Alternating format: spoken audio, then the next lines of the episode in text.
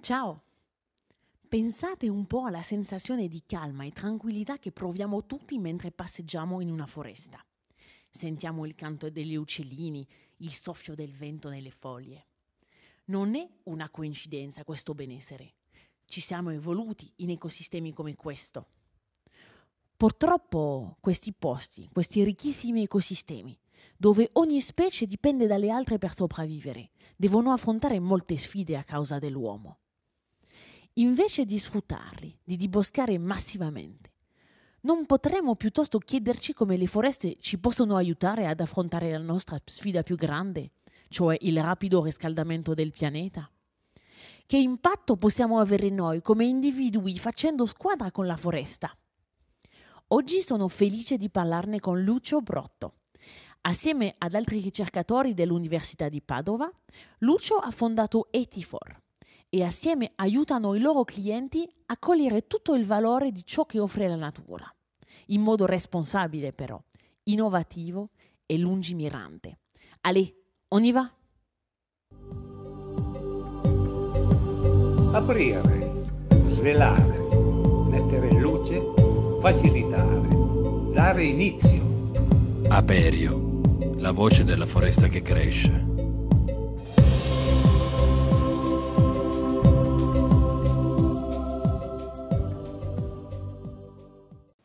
Ciao Lucio, benvenuto ad Aperio. Ciao Camille, grazie mille. Ehm, quindi ci puoi aiutare a capire qual è la situazione magari delle foreste nel mondo ehm, al giorno di oggi? Quanto ne rimangono e come vengono gestite per fare un punto della situazione e vedere come siamo messi? Bah, diciamo che um, se diamo uno sguardo distante alla Terra, vediamo almeno due trend importanti. Um, un trend dove le foreste stanno scomparendo, che è la zona, diciamo, uh, tropicale, quindi tuttora ci sono fenomeni che vengono chiamati deforestazione o di degradazione, quindi proprio le foreste sono, diciamo, per usare un termine aggressivo, sotto attacco.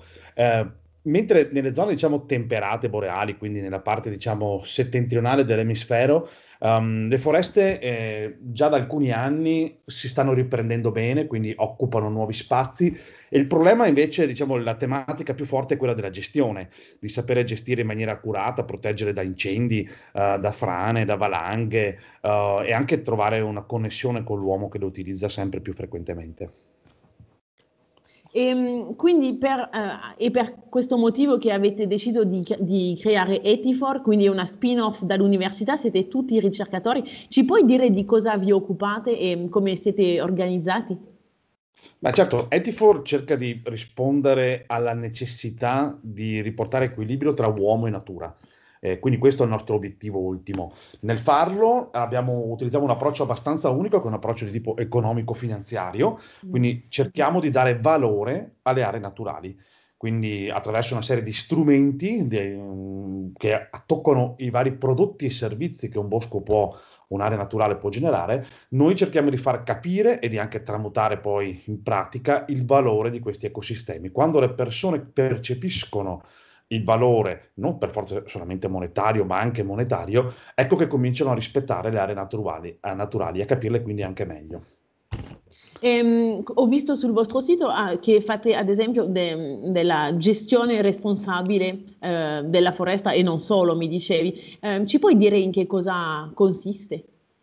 Beh, allora, gestire in maniera responsabile una foresta per noi, un'area comunque naturale, significa innanzitutto partire dalla scienza, quindi mm-hmm. capire come sta, di cosa ha bisogno o, o, o, come ci è utile anche a noi come esseri viventi o anche per altri esseri viventi, quindi con il tema legato alla biodiversità. Partendo da questi dati si prendono, si fanno delle azioni, delle azioni che devono anche essere innovative, eh, quindi anche l'innovazione, saper trovare le soluzioni eh, e anche copia e incollarle da altre parti del mondo è importantissimo e questo ci è possibile perché lavoriamo in 40 paesi al mondo. E poi bisogna eh, avere un'attenzione sociale, le foreste non sono come una propria casa privata dove una persona, due persone decidono tutto. Anche il pro piccolo proprietario privato di foreste comunque deve mettersi in discussione con chi va a camminare, chi va a raccogliere funghi, chi va a cacciare, eh, chi da quell'area ha bisogno che esca acqua pulita. Quindi ecco che lasciare un territorio con una capacità decisionale, viene chiamata governance, migliore, è un modo di fare anche questo, una gestione responsabile. Tutti questi uh, diciamo, concetti, quindi più di tipo ambientale, più di tipo economico e mm, più sociale, uh, noi cerchiamo di convogliarli sotto un logo, che è il logo FSC, che è un logo che rappresenta le migliori foreste gestite al mondo. Quindi tutte le foreste con le quali lavoriamo eh, mirano o sono già certificate FSC o vanno in quella direzione. Sì, è un logo che vediamo su alcuni packaging, giusto? È proprio quello. Sì, eh, okay. um, eh, sì, non è solamente su packaging, diciamo, è un logo che identifica le foreste gestite bene, ok? In maniera responsabile, identifica anche eh, quelli che sono le, mm, eh, i prodotti che derivano da queste foreste gestite in maniera responsabile. Ok, quindi se, se guardiamo il, la nostra sfida grande, quindi il cambiamento climatico, eh, perché è così importante proteggere e rigenerare le foreste? In, in che cosa ci possono essere di un, un aiuto preziosissimo? Beh, chiaro, allora, se si tratta di crisi climatica, che è sicuramente uno dei, tema, dei temi più forti in questo momento, mm. uh, le foreste, come sappiamo tutti, uh, l'albero, nel fare fotosintesi, uh, cattura anidride carbonica e emette ossigeno. Quindi un, un, è di fatto un, un, essere vivente perfetto per darci una mano a sconfiggere la crisi climatica.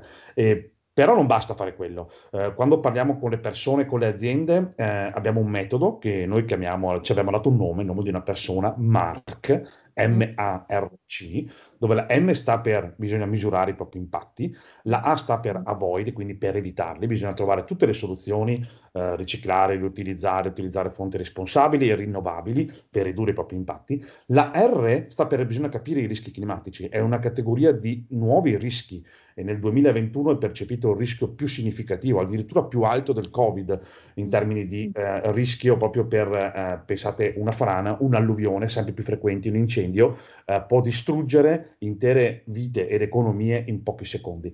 E, e poi c'è la C, la C uh, per catturare, compensare. No? Dopo aver fatto un processo di misurazione, di riduzione e di aver anche compreso questi nuovi rischi, eh, l'albero ci può aiutare ad azzerare, a catturare, mh, tecnicamente viene chiamato compensare, tutti quegli impatti che non riusciamo a ridurre. Eh, ecco quindi che la foresta diventa importante uh, su di, almeno due di queste fasi. Eh, nella fase di riduzione, eh, perché il legname, la legna, la carta sono tutti prodotti naturali che se provengono da foreste gestite in maniera responsabile sono rinnovabili e quindi possono aiutarci a uscire dalla morsa dei combustibili fossili, della plastica. Okay? Um, ovviamente poi le foreste ci aiutano anche nella parte di cattura della CO2, sia che siano foreste ex novo da creare, quindi piantando nuovi alberi e prendendosene cura. Noi ci teniamo molto a, non diciamo mai che piantiamo alberi, noi cresciamo nuovi alberi, ci prendiamo cura di questi alberi, ma anche di foreste esistenti da migliorare, conservare e anche da proteggere da rischi significativi come quelli climatici. Sì, perché un, un, rischio sarebbe proprio quello, eh, ci sono aziende che, che, magari si permettono di eh, inquinare dicendo che compensano in qualche modo piantano, piantando alberi. Eh, ci puoi fare magari un punto sulla differenza fondamentale, le differenze tra la monocultura eh, di alberi, come io vengo da vicino ad Acquiterme, ci sono i pioppi che vengono tutti allineati, tutti gli stessi, e cos'è una vera foresta che sia sostenibile e che immagino filtra filtra l'acqua, eh, dà fertilità al suolo, perché non, non è scontato magari. Beh, allora diciamo che le, mm, le, foreste possono avere diverse forme. Um, troviamo al mondo foreste dove c'è un albero ogni 10 metri. Ok? Quindi molto rave, pensa alle zone secche, eh, troviamo delle foreste eh, che, che, possiamo chiamare naturali o seminaturali, eh, quindi all'occhio diciamo del comune cittadino eh, di fatto sembrano delle foreste mai toccate dall'uomo, anche se magari l'uomo le coltiva, le alleva, eh, si, se ne prende cura da centinaia d'anni, e poi ci sono quelle che chiamiamo piantagioni, che, che sono sempre delle foreste, ma hanno uno scopo eh, diciamo preferenziale, preferenziale, che è quello di produrre uh, pannelli, legname, materiale legnoso che può essere utilizzato nella nostra economia. Ora, indipendentemente dalla tipologia di foreste qualunque, tanto dalla piantagione quanto a quella seminaturale, quanto al parco nazionale di massima conservazione, possono e devono essere gestiti in maniera responsabile. Anche nella piopicoltura, per intenderci, o nelle piantagioni di eucalipto, si possono avere eh, molti meno impatti ambientali e sociali se si presta un'attenzione a per esempio i fiumi, okay? senza andare a piantare fino a ridosso del fiume, lasciando quindi anche le buffer, le zone di, eh, diciamo, di confine naturale. Eh, questo vale per le foreste seminaturali come anche per i parchi.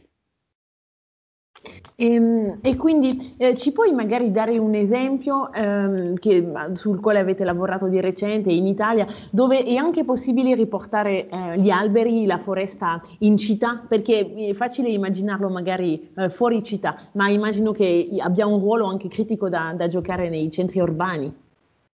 Sì, allora diciamo per questo tema specifico, uno degli strumenti che abbiamo messo in atto da alcuni anni, um, proprio per dare valore um, a queste foreste, anzi due strumenti. Uh, il primo è un'associazione, si chiama Associazione Forestale di Pianura, che è un'associazione che raggruppa tutti i proprietari, che generalmente sono piccoli in Europa, quindi piccoli proprietari, privati o pubblici, che hanno foreste in aree fortemente urbanizzate o comunque di pianura.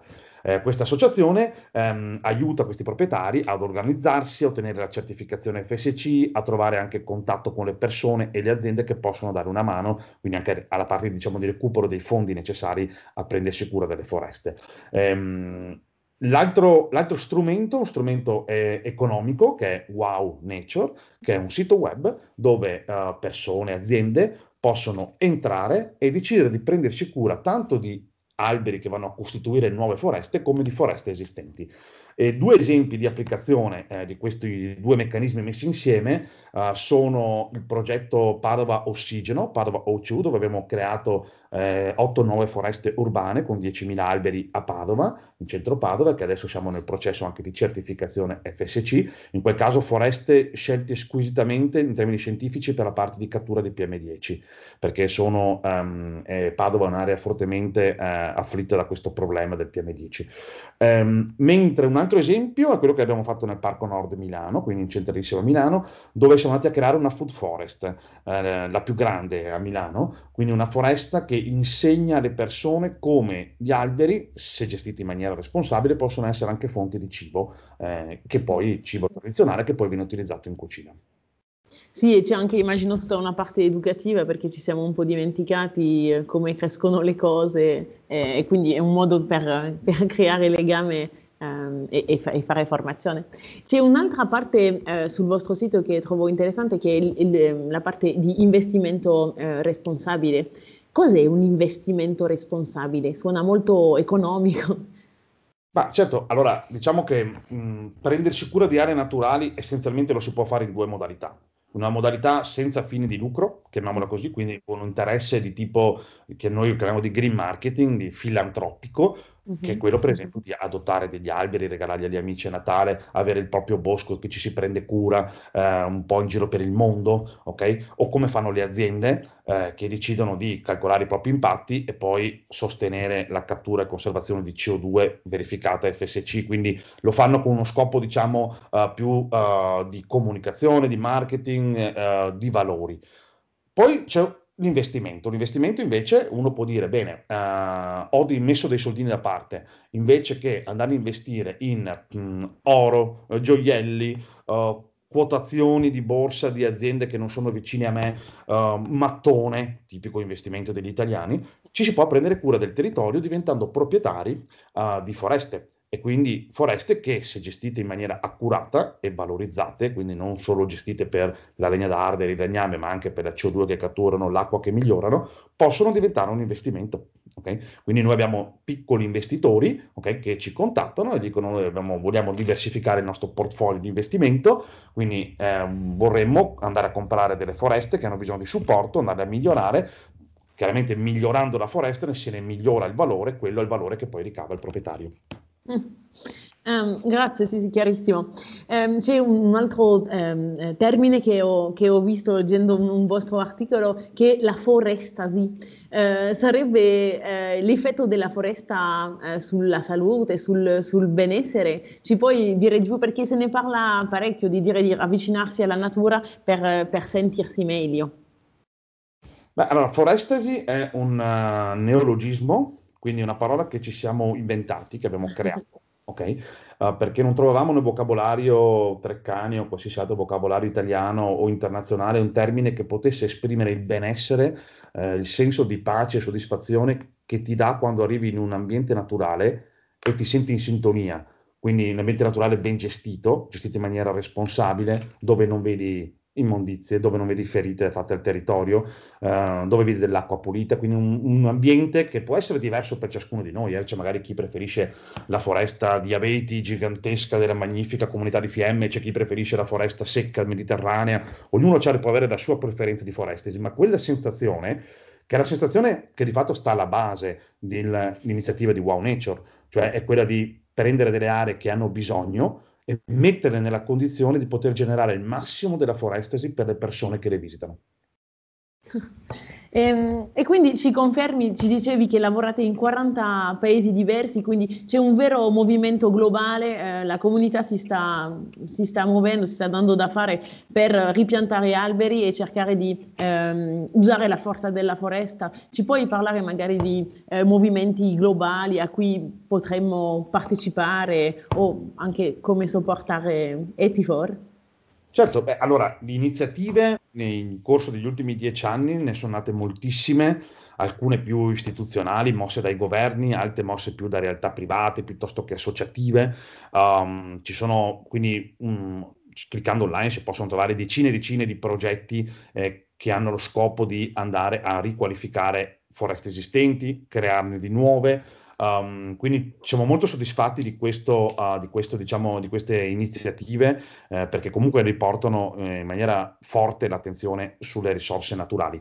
Eh, bisogna anche avere un po' un occhio critico Okay? Uh, nel senso che molte iniziative che conosciamo uh, promettono miracoli, come dicevi anche prima te, eh, rapidi con il semplice impianto dell'albero.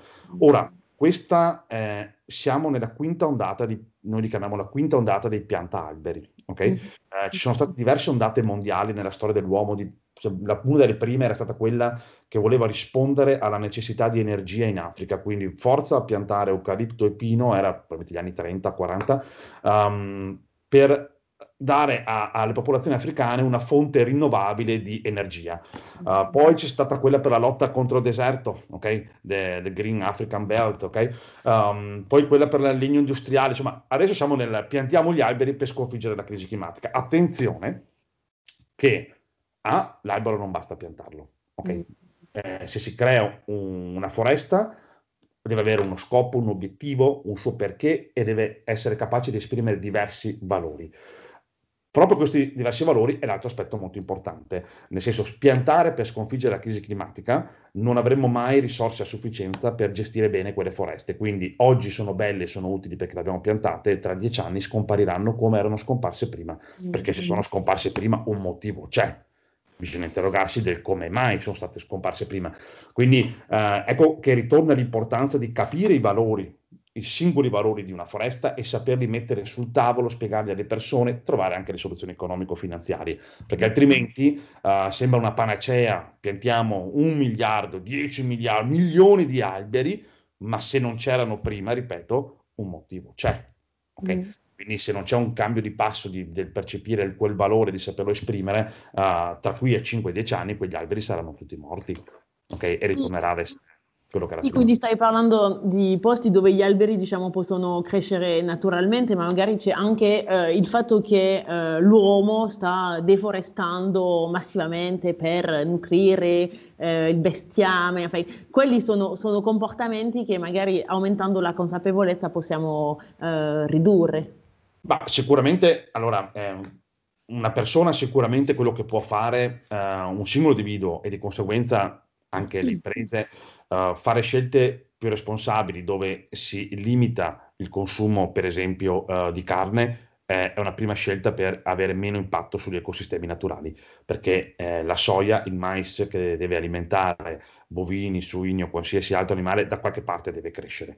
E, e sappiamo benissimo che eh, un, un, singolo diciamo, apporto calorico da carne rispetto a quello di verdura ha un impatto che è circa 20, 30, 50, 100 volte in termini di terra necessaria o risorse naturali. Quello sicuramente. L'altro aspetto molto importante è la mobilità. ok? Come ci muoviamo, quindi siamo sicuramente adesso, uh, e l'Italia sicuramente non meno di altri stati, um, in, diciamo, in balia di un sistema basato esclusivamente sull'auto, ok? E questo è un problema.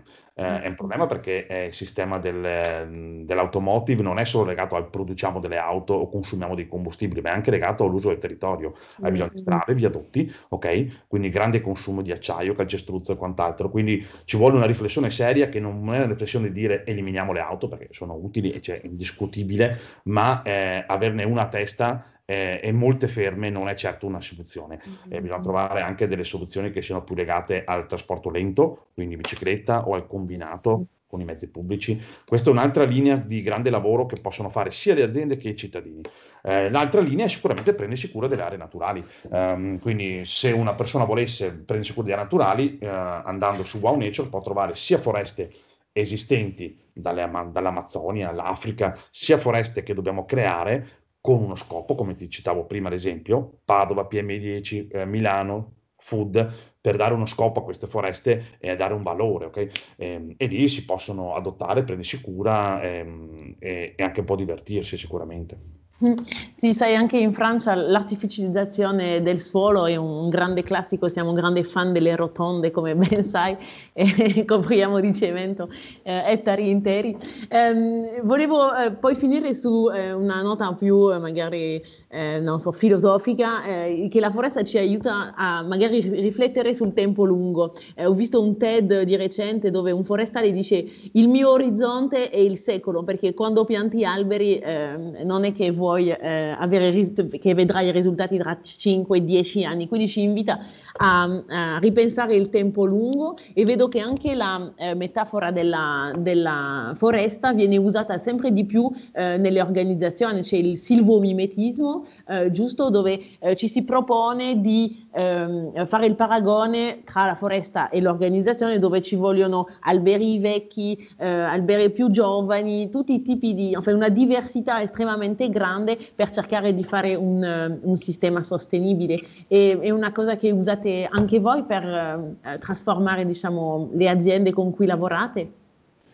Allora, sicuramente, ehm, sicuramente la natura ci può insegnare molto. E, su questo è, è, fuori discussione. Um, diciamo uh, che sicuramente ci possono essere, uh, ci può essere di ispirazione okay? e di insegnamento. Um, è anche vero che sappiamo molto poco della natura. Um, soprattutto della natura che sta in questo momento scomparendo più velocemente, che è quella nelle zone tropicali, veramente sappiamo poco nulla. ci sono, pensati che in un ettaro, quindi in poco più di un campo da calcio, uh, di foresta in Francia, in Italia, in Germania. Alla vai che vai bene troviamo un 7, 8, 10 specie di alberi. In una stessa superficie, in una foresta tropicale, possiamo arrivare a 300-400. Okay? E di queste 300-400, bene o male abbiamo dato il nome a tutte, ma che conosciamo la chimica, le proprietà, i valori, le soluzioni che queste hanno escogitato um, eh, sono veramente pochissime forse meno di 5-10 okay? uh, per, per, foresta. Quindi c'è molto lavoro da fare su questo e, e, sicuramente questo insegna che bisogna anche quando si approcciano, um, si approcciano, queste tematiche della lotta alla crisi climatica, bisogna avere una mente aperta e scientifica, pronta a essere messa in discussione. Eh, noi spieghiamo sempre alle imprese che mh, la sostenibilità, la responsabilità non sta nell'obiettivo che ci si pone nell'arrivo, ma sta nel percorso, uh, perché non è un percorso che possiamo dire inizia qui e finisce lì, è un percorso continuo. Ultimissima domanda, so che devi scappare. Eh, eh, che altro seme in questa foresta che cresce eh, vorresti piantare per dei futuri desiderabili? Magari un consiglio, una citazione a cui sei particolarmente affezionato, un libro che hai letto di recente che vorresti ehm, condividere? Ma un libro sicuramente mm, che può dare una visione eh, importante e nuova. Um, e introduce un concetto molto importante, il concetto della sufficienza, mm-hmm. eh, perché ci stiamo rendendo conto da studi scientifici che per quanto cerchiamo di rendere green le nostre economie, la crescita green non esiste veramente. Uh, quindi il problema di uh, poter sapersi accontentare e di ragionare su un sistema finito di risorse, quindi introdurre il concetto della sufficienza fino a dove poi mi devo a un certo punto accontentare è un aspetto importante. Chi lo riassume molto bene um, è un libro di una professoressa, credo sia inglese se, no, se non sbaglio, che si chiama L'economia della ciambella. Uh, Donuts Economics. Donuts Economics, sì. Donuts Economics sì, fa un buon riassunto di questi temi, eh, um, quindi suggerirei sicuramente un libro di questo tipo per chi volesse avere una visione assolutamente corretta e nuova. Grazie mille, a presto, grazie mille. Grazie. Grazie per aver ascoltato Aperio. Se il progetto vi piace, un ottimo modo per aiutarlo a diffondersi è condividerlo sui social e parlarne ai vostri parenti o amici.